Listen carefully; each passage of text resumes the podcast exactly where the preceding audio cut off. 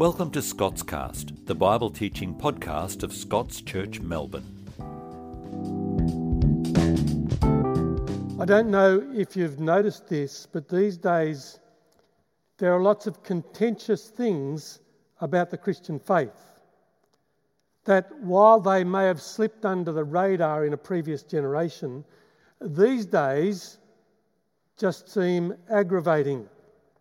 We're face to face with an issue like that this morning in the words of Jesus himself. So I thought, to be on the safe side, I'd just skip over the Bible passage and we'll go to our closing hymn. Uh, better not. See, awkwardly, I don't think we can do that and in any way claim to be Christian. Because ultimately, the words of Jesus that we're up against this morning are, I think, the defining words of our movement that mark us out, for instance, as different from your average Buddhist or follower of Baha'i, or different perhaps from just a, a generally spiritual person. I met someone like this the other day with, with no fixed convictions about God, but very keen for me to know, he said, that he was in fact spiritual. The words we're going to see from Jesus today offer something very different to that in a way that's often either overlooked or ignored or perhaps deliberately rejected. It's an issue as I look back that I first encountered myself as a kid in primary school when my social studies teacher took us through a book called Many Paths, One Heaven. And I vividly remember it.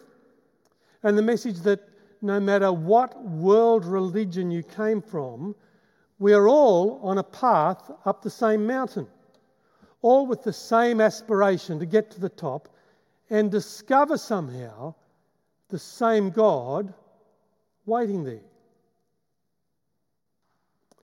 There's the other famous image, of course, of the blind men and the elephant. One feeling the trunk and saying, It's a snake. The other grabbing a leg and saying, No, it's a palm tree. The guy with the tail arguing that it's just a rope. All you see with different parts of the picture equally true but none complete. All of us grappling perhaps with part of the truth about God, all partly true, but none of us grasping the underlying reality. Now, those are nice images. Those, are kind of good metaphors of what it's like to grapple with mystery in the absence of true revelation. And, and they work if you're looking at kind of generic religion. The trouble is for us, right from the very start of John's Gospel, we have been dealing with the idea of a heavenly revelation in the person of a single and unique figure, who is, according to John anyway, the very Word become flesh. God Himself dwelling among us. Which might be okay in the abstract, but now, here in chapter 14, the rubber hits the road in a way that is undeniably challenging. The claim that Jesus Christ somehow uniquely exhibits God and that to know God, we need to look somehow uniquely at Him. Although I do want to cut to the chase and point out the thing that is most surprising in that. Because, of course, the problem is to say that sounds so arrogant. But the point of what Jesus is saying is actually the very opposite of that. Because the, the astonishing thought is that if you really want to come to know the God of the universe, The place to look is at Jesus, his son, on his knees, washing the feet of his disciples, as we saw a week or two ago. Or even more confronting, if you want to see the nature of God, look to Jesus lifted up to die on a cross, which we'll see in the succeeding chapters. So hold that thought. We'll come back to it. First, let's dip into the context of what's going on. There are just 11 disciples now because Judas has gone off into the night. The others have just heard the worst possible news because everything they have been working towards, their expectations, their hopes, it seems, is coming unstuck. Judas is on his way to organise the grand betrayal, and Jesus knows it. And Jesus says to them, I'm going away. Now, he's been hinting at that for a while. In chapter 13, verse 33, he said, Little children, yet a little while I am with you. You will seek me, and just as I said to the Jews, so now I also say to you, where I am going, you cannot come. What did he mean? Again in verse 36, Peter says, Where are you going? And Jesus says, Where I'm going, you cannot follow me now, but you will follow me afterwards. And of course, they've got no real idea what he's talking about, except that it seems deeply troubling. Which is why now Jesus says to them at this point, Don't be anxious, just keep the faith. Let not your hearts be troubled. Believe in God, believe also in me. which you might observe is the first of a string of very similar couplets where we'll notice what Jesus says about the Father, he says equally about himself.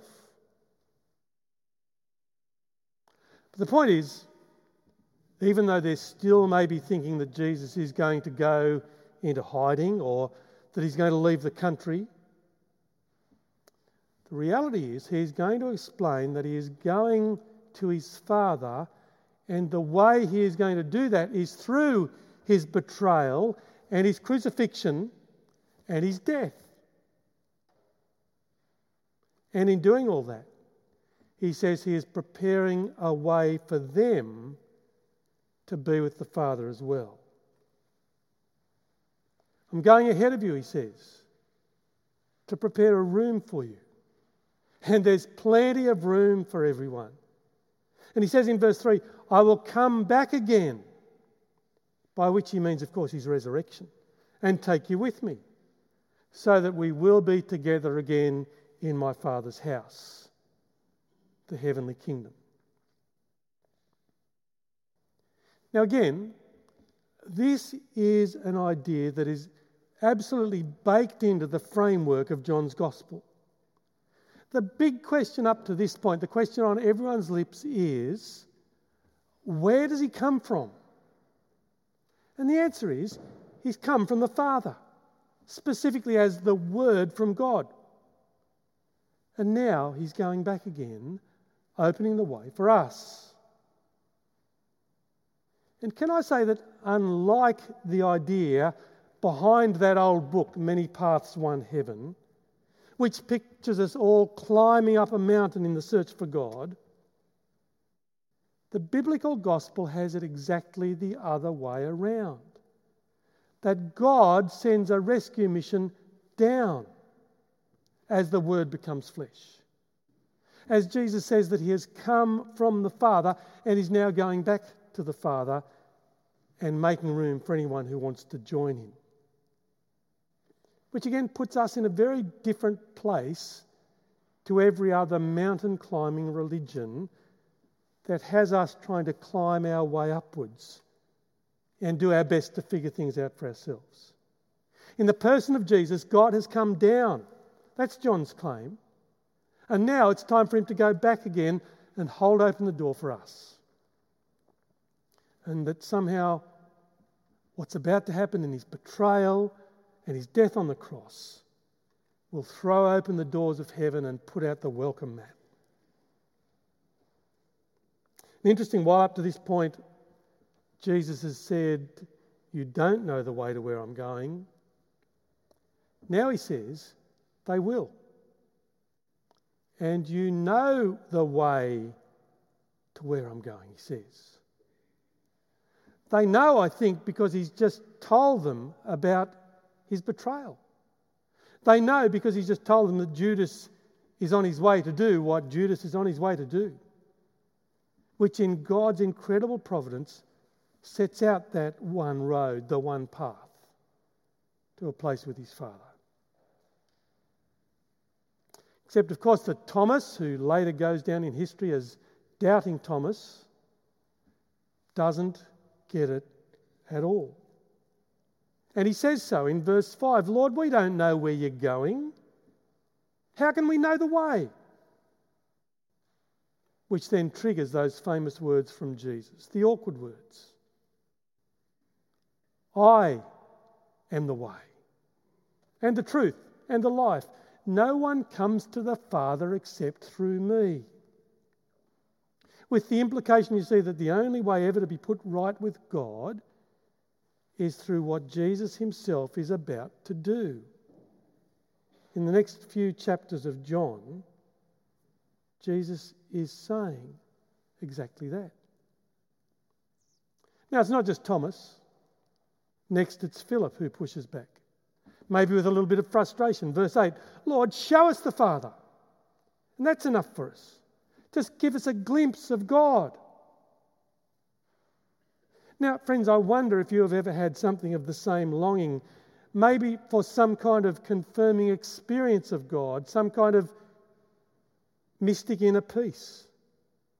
There are whole religious traditions caught up in the quest for that kind of divine vision.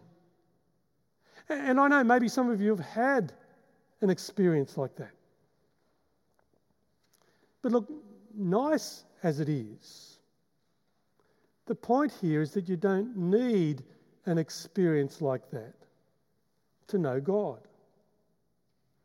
Here's where Jesus clarifies his point unambiguously in a way that I think speaks equally today. How can you possibly say you don't know what God is like when he's been walking among you for the last three years? How can you say, Philip, that you need some kind of extra feeling or experience when God has already thrown himself open to be known in the person of his Son. I'm just going to collect together on the screen in front of me, I hope, the thread from verses 7 to 10. Look what he says. If you had known me, you'd know my Father also. Whoever has seen me has seen the Father. I am in the Father, and the Father is in me.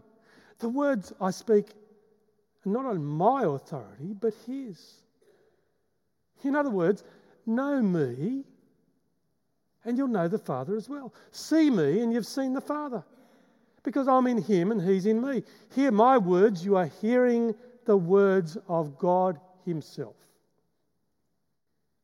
Which, of course, is why John explains to us later on He's been at such pains to record in these pages what he's seen and what he's heard.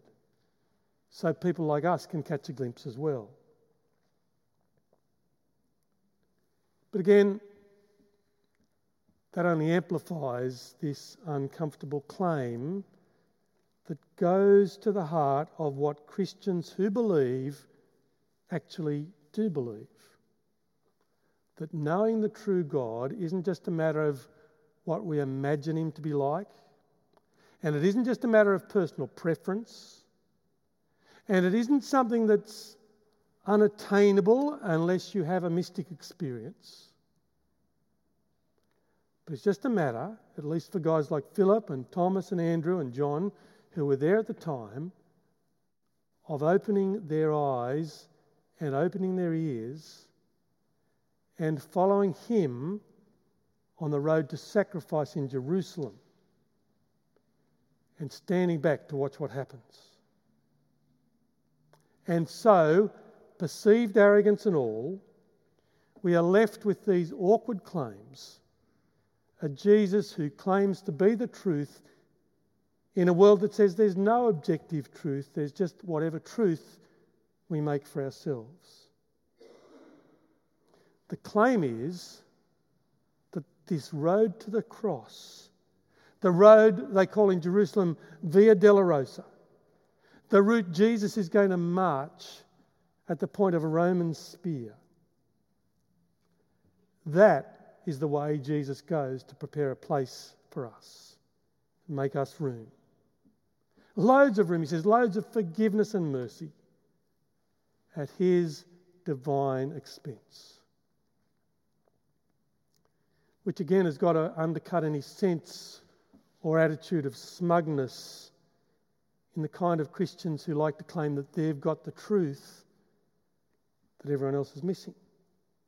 Because, in a sense, it's an awful truth. It is a costly truth. It's going to cost the disciples as they follow him, in spite of the promise and the reassurance he gives them in verse 13 and 14, which we'll pick up next time.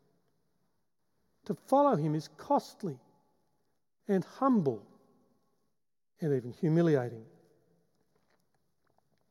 For now, I want to close with some words from English Bible scholar Tom Wright, who puts it this way he says, though, of course, it's true that many Christians and churches have been arrogant in the way they have presented this message, the whole setting of this passage shows that such arrogance is a denial of the very truth it is claiming to present. The truth, the life through which we know and find the way, is Jesus Himself the Jesus who washed the disciples' feet and told them to copy his example. The Jesus who was on his way to give his life as the shepherd for the sheep. Was this arrogant? Was this self serving? Only when the church recovers the nerve to follow Jesus in his own mission and vocation, I suspect, will it be able to recover its nerve to follow Jesus fully in making the claim of verse 6.